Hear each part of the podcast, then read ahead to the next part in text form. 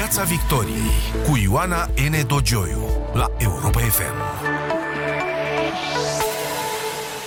Bine v-am găsit pe frecvențele Europa FM, pe Facebook și YouTube, oriunde v-ați afla.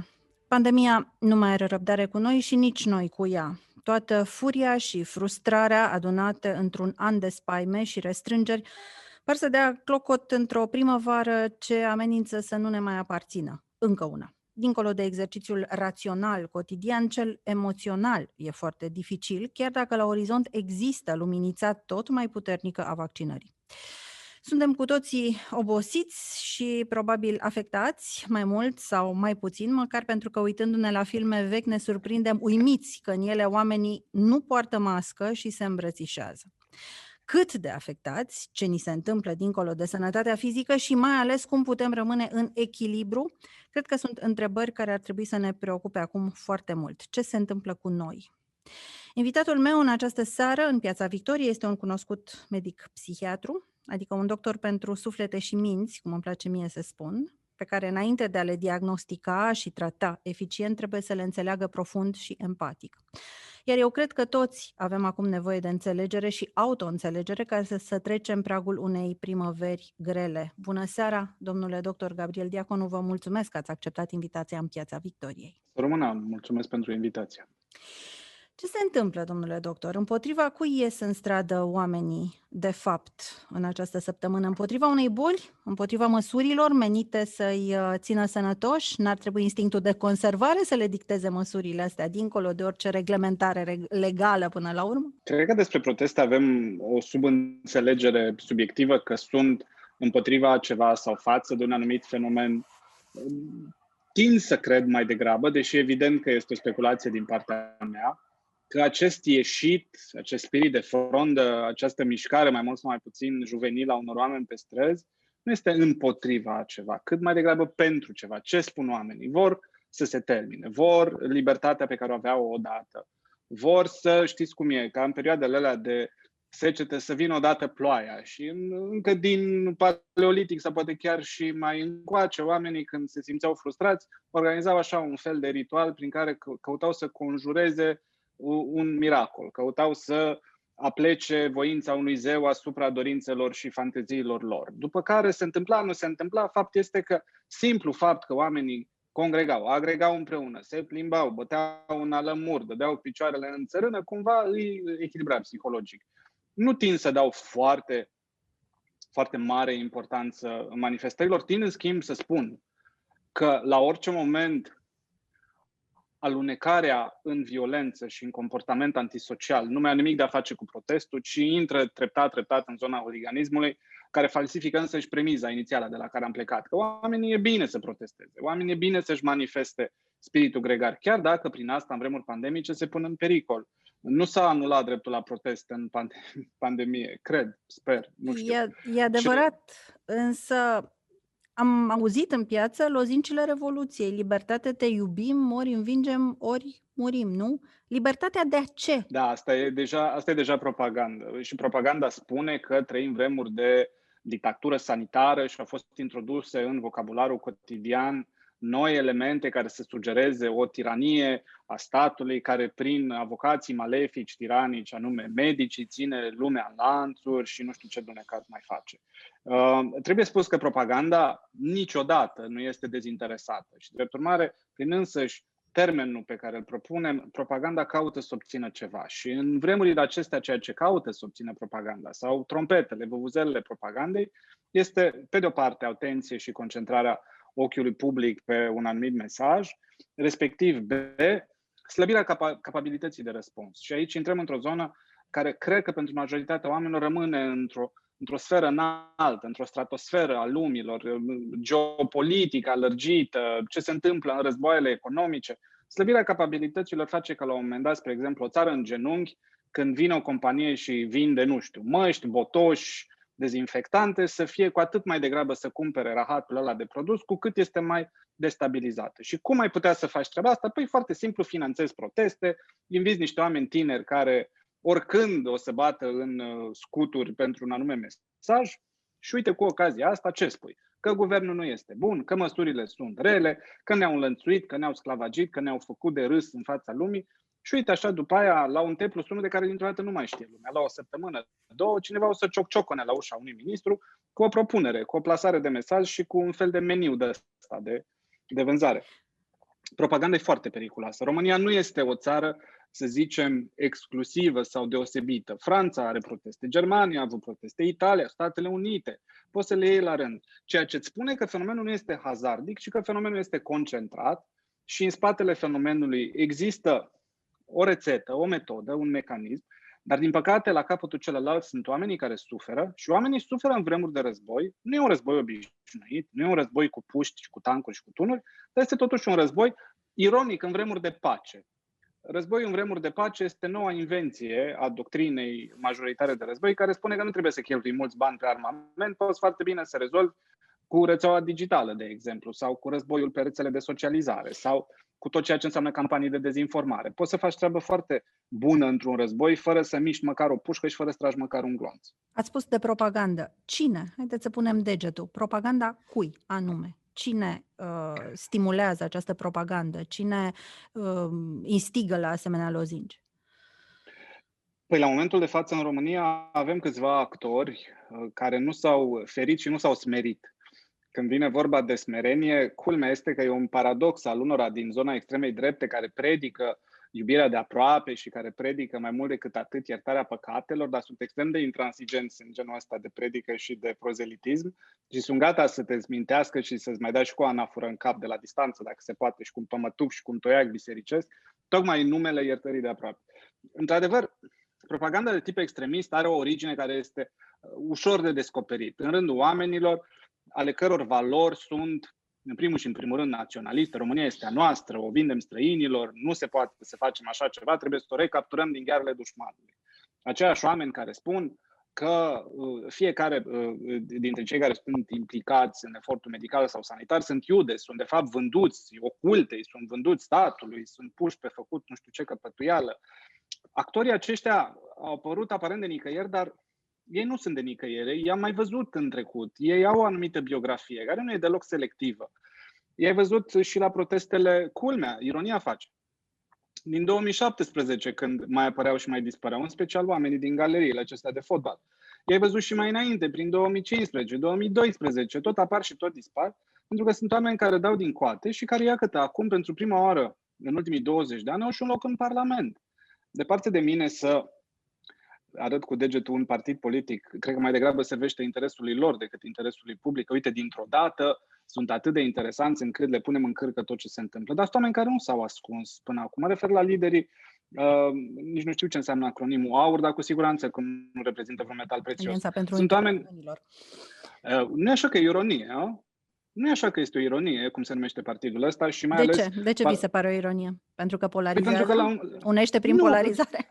Pentru că la momentul de față, unirea românilor, dacă este o practici prin dezbinare, nu face decât să împartă, ca să zic așa, apele în două și de partea stângă sunt albi, de partea cealaltă sunt ceilalți, ca să nu fim, să nu fim uh, mai degrabă acuzați că spunem cuvântul ăla care începe cu N până și ca substantiv comun, negri, și între tabere să se iește așa o vâlvă teribilă, din care, apropo, majoritatea vor ieși scârbiți.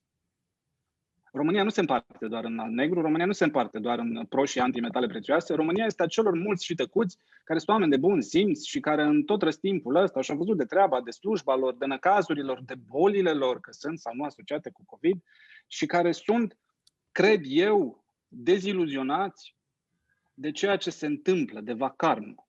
Vacarmul spune că în cele din urmă felul ăsta de a face lucrurile, automatismul cultural și social de zi cu zi, este profund tulburat. În primul și în primul rând de uh, strigătele noapte și în al doilea rând de știrile de-a doua zi. Da, domnule doctor, dar pe de altă parte, dumneavoastră spuneți că uh, sunt contestate măsurile, dar măsurile nu sunt contestate numai în stradă. Îmi spuneți că, că lumea, absolut, lumea contestă vacarmul, uh, lumea mhm. contestă mm-hmm. vacarmul, dar nu contestă cumva și incoerența? Și vă dau un exemplu. Un guvern ia niște măsuri, un set de măsuri și vine consilierul Ministrului Sănătății și spune că ele sunt proaste. Și atunci omul ce să Aici înțeleagă? nu vorbim de incoerență, aici vorbim de inconsecvență și, într-adevăr, inconsecvența se taxează.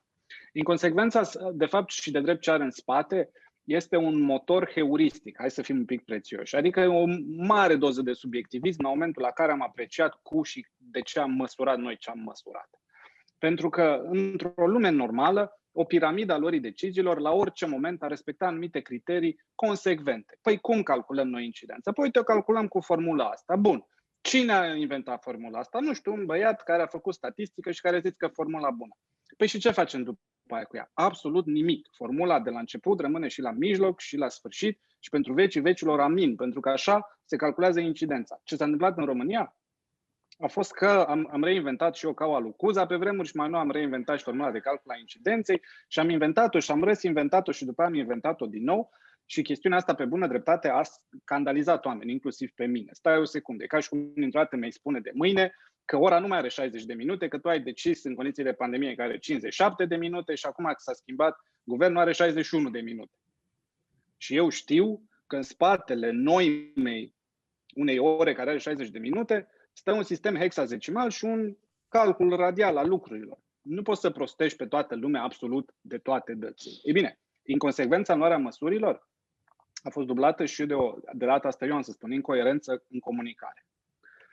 Pentru că și dacă măsurile la un moment dat, să zicem, capătă inconsecvență, tu vii și spui, păi uite care e treaba, situația nu este liniară, adică nu e de tip cauză-efect, nu pică mai întâi piatra și după care începe cu tremurul. Sunt mulți factori, e complexe, e non-linear. Asta înseamnă că e o dinamică bizară, uneori imprevizibilă. Și atunci normal că ne adaptăm și poate că astăzi eliberăm uh, un șurub și mâine strângem alt. Ce au făcut ei în schimb? A fost să, când spun ei, mă refer la arcul acesta decizional. Au fost să creeze o autoritate destul de diluată, în sensul în care există CNSU, Comitetul Național de Situații de Urgență, acronim. Există GCS, Grupul de Comunicare Strategică. Există Ministerul Sănătății, care a avut o vreme un purtător de cuvânt, a apărut, a dispărut fără să comunice deloc. Un ministru care comunică prin consilieri și niște consilieri care comunică prin ministru și acolo e întreagă uh, de bandadă, un întreg vălătuc. Un premier care pare că tronează așa un pic împăciuitor peste tot toptanul de contradicții și care spune că este firesc să existe o deosebire de opinii, just, dar comunici după aia, după ce te-ai înțeles cu oamenii, nu înainte Evident. să te înțeles cu ei. Și finalmente o campanie de vaccinare pe care în modul cel mai românesc cu putință, numai bine ce a început, toți politicienii s-au apucat din greu să o submineze. Pentru că așa se întâmplă în România. A, așa facem noi treabă. Dar de ce armata? Dar de ce nu medicii de familie? Dar de ce aia nu? De ce aia nu? Mă surprinde că nu ați pronunțat un nume, că uh, deasupra tuturor există o figură centrală. O figură care o vreme era asociată cu salvarea și acum a ajuns să fie asociată cu dezastru. Doctorul Arafat. la doctorul Arafat. Arafat. Care este considerat un fel de uh,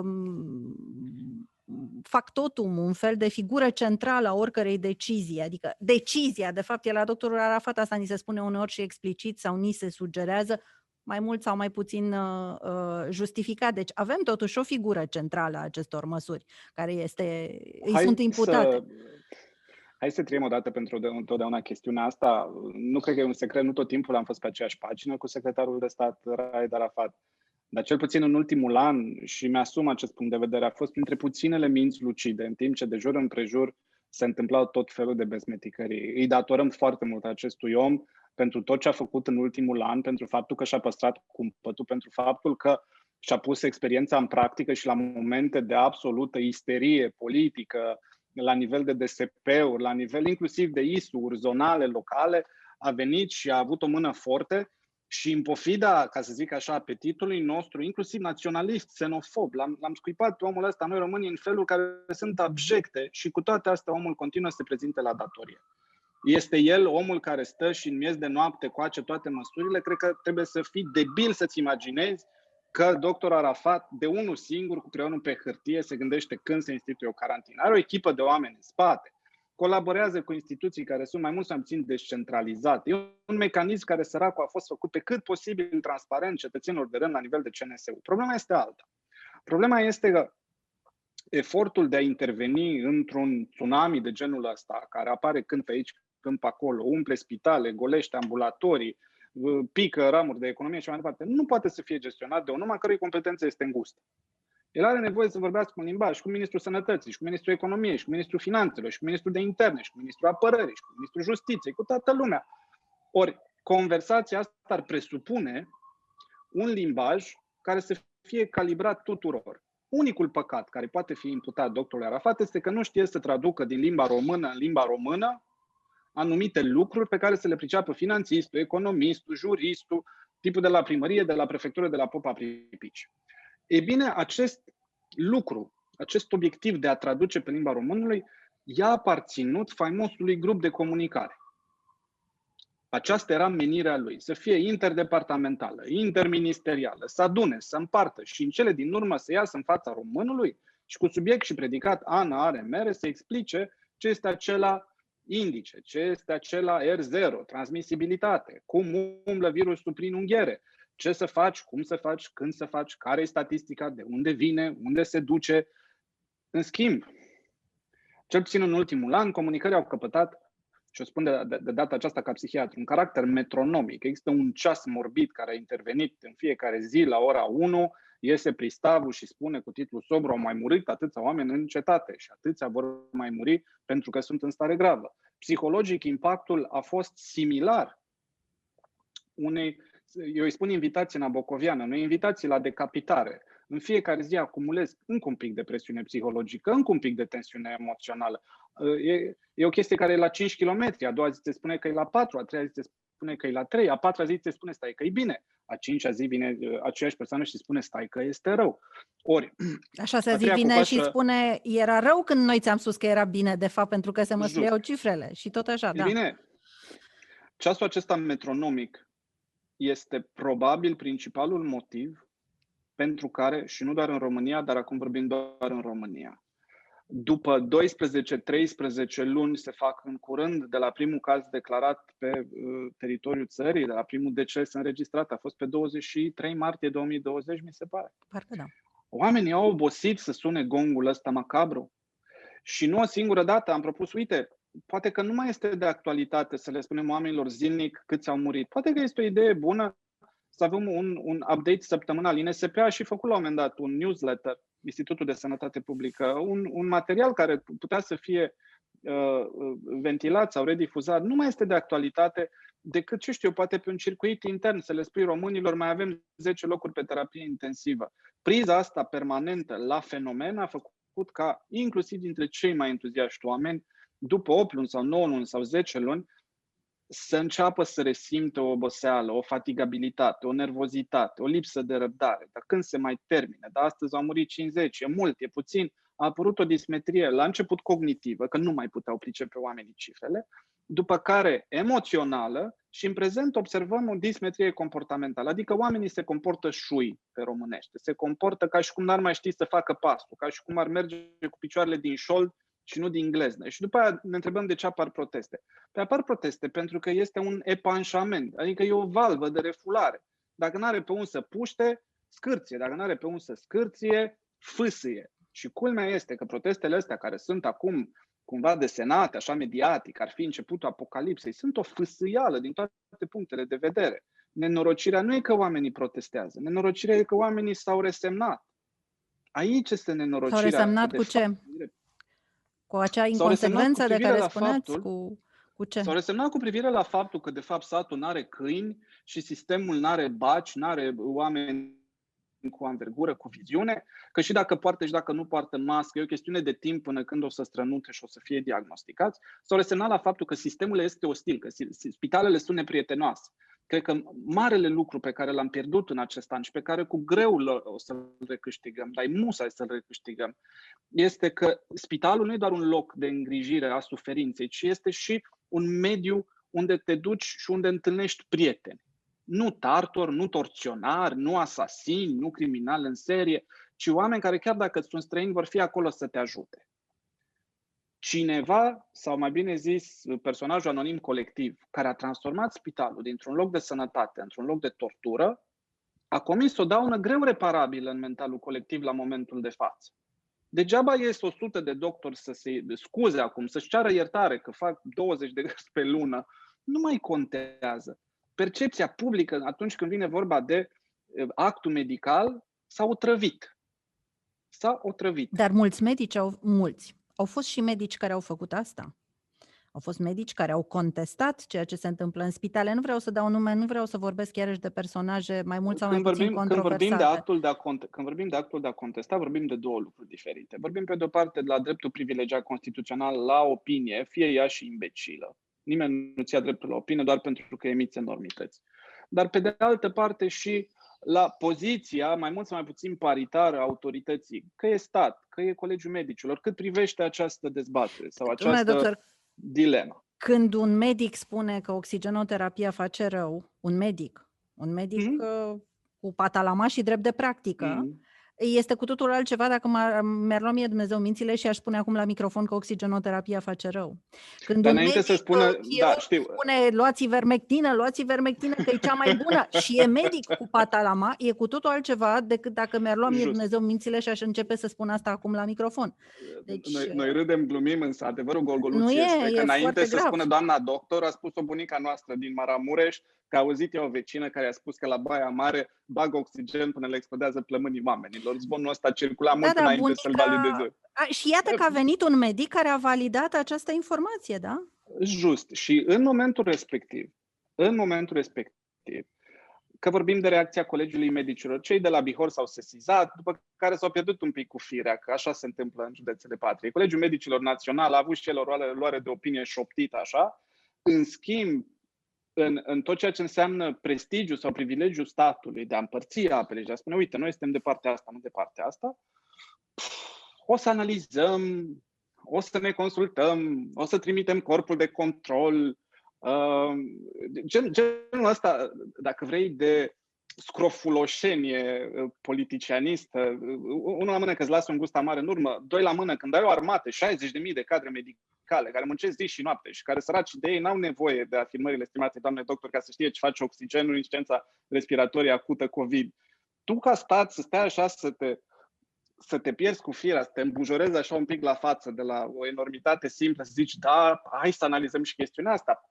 Pare că dintr-o dată hainele împăratului erau transparente și împăratul era gol și statul își dă proba inepției, zice, băi, noi de fapt nu știm ce căutăm aici. Și acela este momentul la care între noi fie vorba, ar trebui să clonăm câțiva uh, Raed Arafat.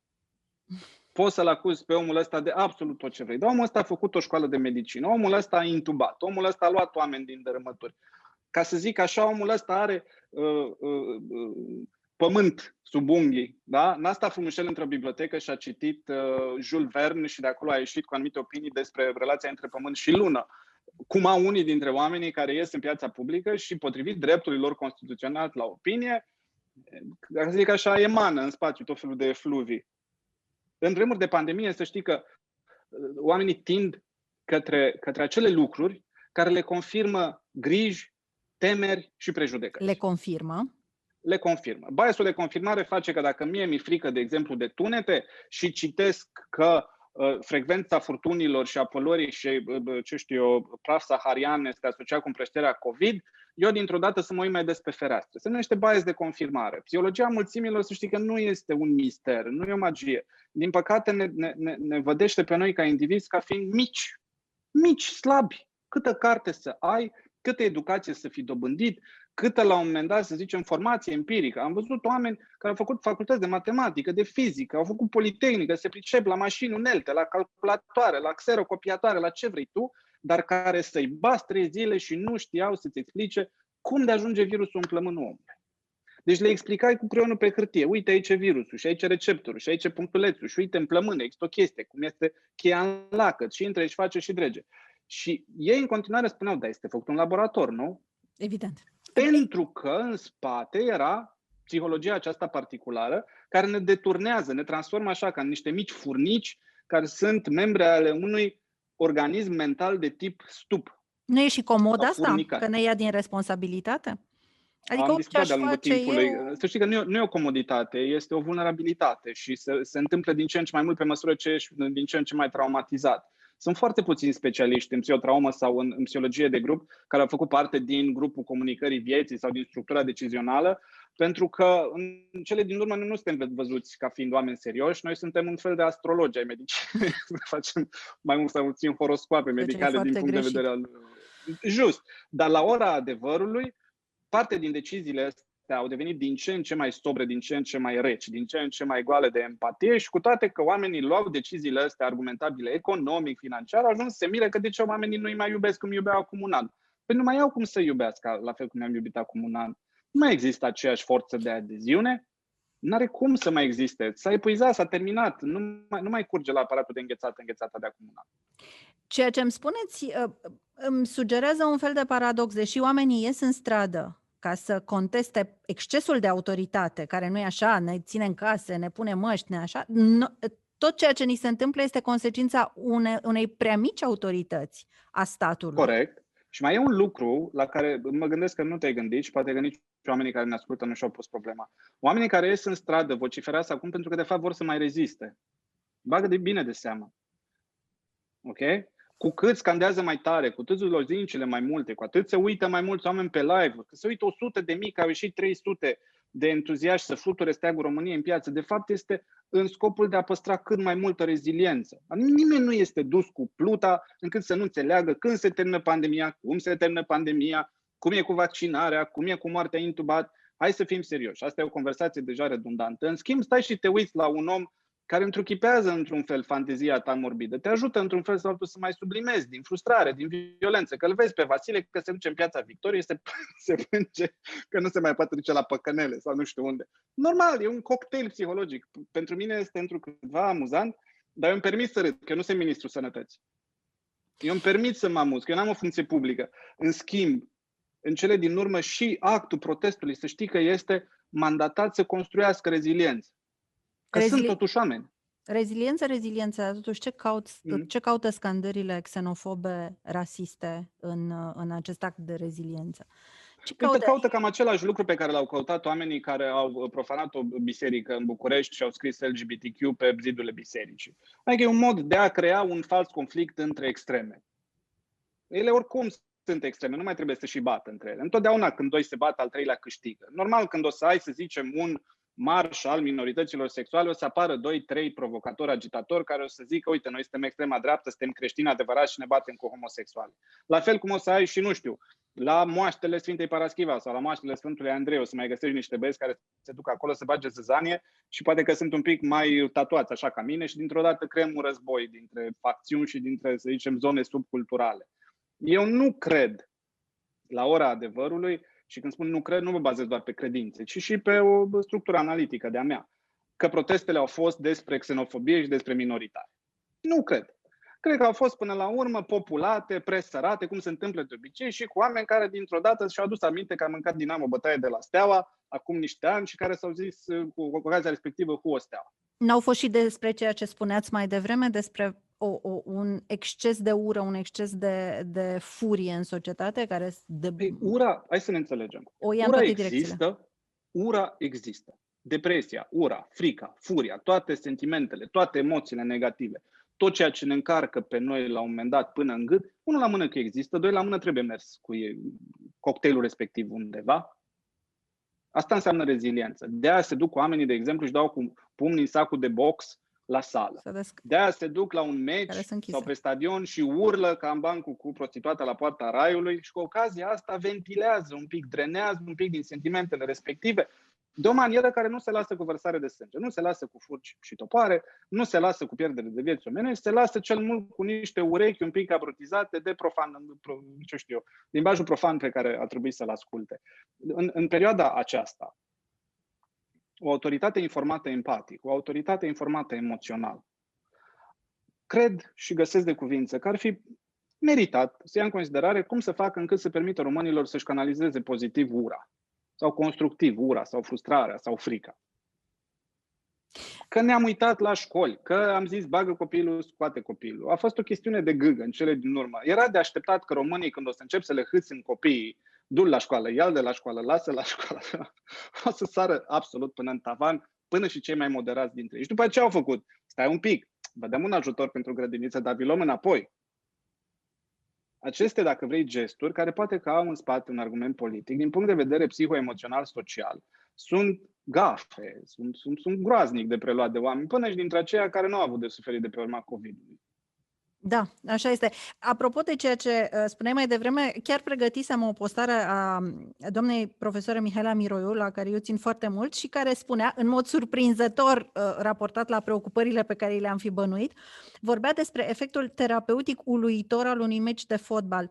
Lumea se adună, huiduie, înjură, urlă, tinerețea Nu, cu nu, nu. hormoni în grindă se defulează fără consecințe uh, reale și un catarsis colectiv nu mai țin morțiși la primatul deschiderii teatrelor. Oricât îmi e de dor, spune doamna Miroiu, cred sincer în primatul stadioanelor. Restul mai așteptăm. E foarte puțin probabil ca oamenii să scandeze și să înjure de mama mea sau mama ta sau mama noastră la o piesă de teatru.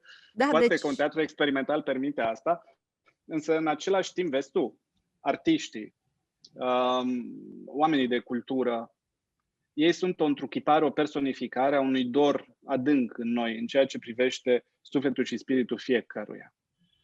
Și nu uh, doar în România, dar din nou vorbim de România, să te uiți și mă uit cu atâta necaz la, la mulți oameni care trăiau din artă, trăiau din evenimente, trăiau din concerte, trăiau din genul ăsta de pelerinaj al județelor, uh, unde se organizau întâlniri și așa mai departe. Să-i vezi cum suferă și să nu răspunzi cât uși de puțin uh, calvarului lor, chinului lor, să arunci cum se aruncă în România. Ia de aici, ia un sprijin, ia niște bani, ce vrei, bani, ia niște bani. E, e, e foarte primitiv. E foarte primitiv dacă la vin și nivel acei de bani, că administrație. A, nu lăsând la o chiar parte, așa... că știi cum e? Prețul pus pe cap de copil în România a fost 1500.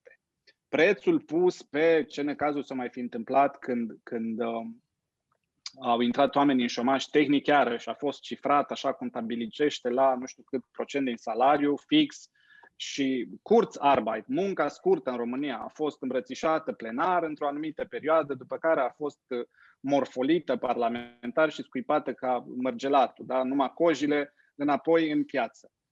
Indecizia costă.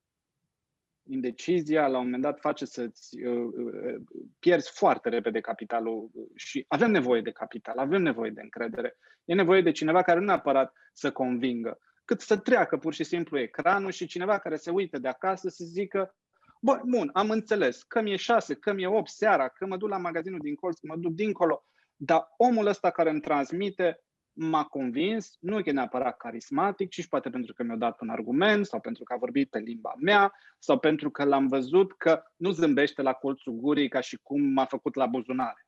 Și așa relația dintre român și stat e schizoparanoidă, tot timpul e presărată cu tot felul de suspiciuni, bănuieli, motive ulterioare, corupție, dar îmite să mai și ieși și să ai un capital mititel, să-l mai și flendul, să-l arunci așa în două, trei propoziții, după care să pleci de unde ai intrat, în conferința ta Zoom, și să lași oamenii până la urmă cu amarul și cu necazurile lor.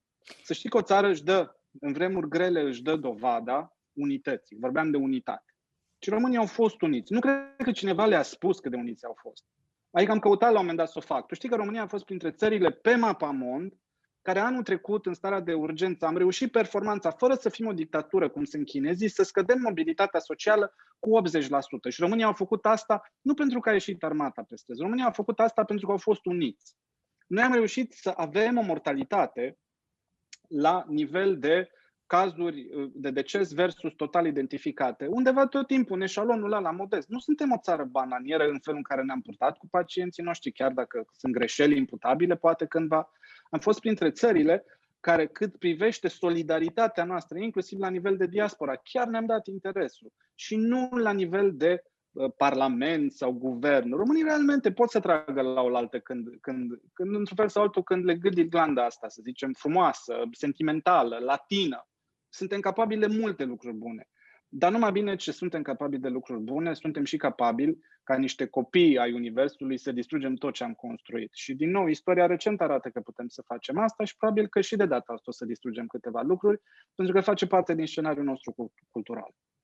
Există ceva ce nu se va schimba după ce va trece pandemia, ceva ce, am, ce, s-a, ce s-a schimbat în perioada asta și așa va rămâne? Ceva ce nu va mai reveni la normalul dinaintea pandemiei? Absolut, sunt uh, absolut sigur că nu Mă refer la nivel viroze... mental, nu la faptul că da, folosim Nu există mult... viroză respiratorie. Nu va mai exista viroză respiratorie la care oamenii să raporteze la fel. Eu am crescut în România mucului în batistă și în fular. era normal să răcească pruncul. Te duceai cu muci la grădiniță, te duceai cu muci la săniuși, te duceai cu muci la serbarea de sfârșit de an, te duceai cu muci în vizită la neamuri, peste tot erau românii ca brazii cu mucii pe chep. Asta s-a terminat. Lunga istorie plurimilenară de muci pe piept a românului s-a terminat. De acum înainte, la primul strănut al copilului, du-te repede, fă testul, uai de mine, Va rămâne ce se asta? întâmplă. Va rămâne? Da, și am să spun un lucru, e un lucru care a fost consemnat, s-a întâmplat să știi după pandemia de influență, asta a schimbat într-un fel atitudinea lumii, inclusiv în timpul celor al doilea război mondial și inclusiv în perioada de după. Sunt câteva argumente că, printre altele, nu doar războiul mondial a influențat generația baby boomers, cât și pandemia terminată cumva călare pe război de, de virus influența. Asta se întâmplă și acum. Noi asistăm la nașterea unei noi specii culturale de oameni. Generația post-COVID este o generație care psihologic va fi altfel raportată la vectorii cu transmitere aerogenă sau a infecțiile cu tropism respirator. Și este suficient să te uiți. Cum am putea noi să ne imaginăm că mor 2 milioane și jumătate și nu s-a terminat încă, da? de oameni pe planeta Pământ din pricina unei boli, dar nu se întâmplă speciație culturală. E o aberație. Ea se întâmplă sub ochii noștri. Nu există în istoria recentă a României, de la al doilea război mondial, eveniment care să fie în conștiința publică a persoanelor și unde să avem 25 plus mii victime până acum, fără speciație culturală. Da? Asistăm la lucrul ăsta. Eu am trei copii, copiii mei vor crește mari într-o lume complet diferită de lumea pe care eu am căpătat-o când eram de vârsta lor. Domnule doctor uh, Gabriel Diaconu, vă mulțumesc foarte mult pentru prezența în, uh, în, uh, Euro, în Piața Victoriei la Europa FM. Vom continua această discuție, cred că mai sunt multe de vorbit despre exact despre ceea ce va urma, dar deocamdată să trecem uh, pragul de acum. Dragi prieteni, aceasta a fost Piața Victoriei în această seară. Ne reauzim uh, săptămâna viitoare să rămâneți uh, sănătoși, în primul rând, asta vă doresc. Piața Victoriei cu Ioana N. Dogioiu, la Europa FM.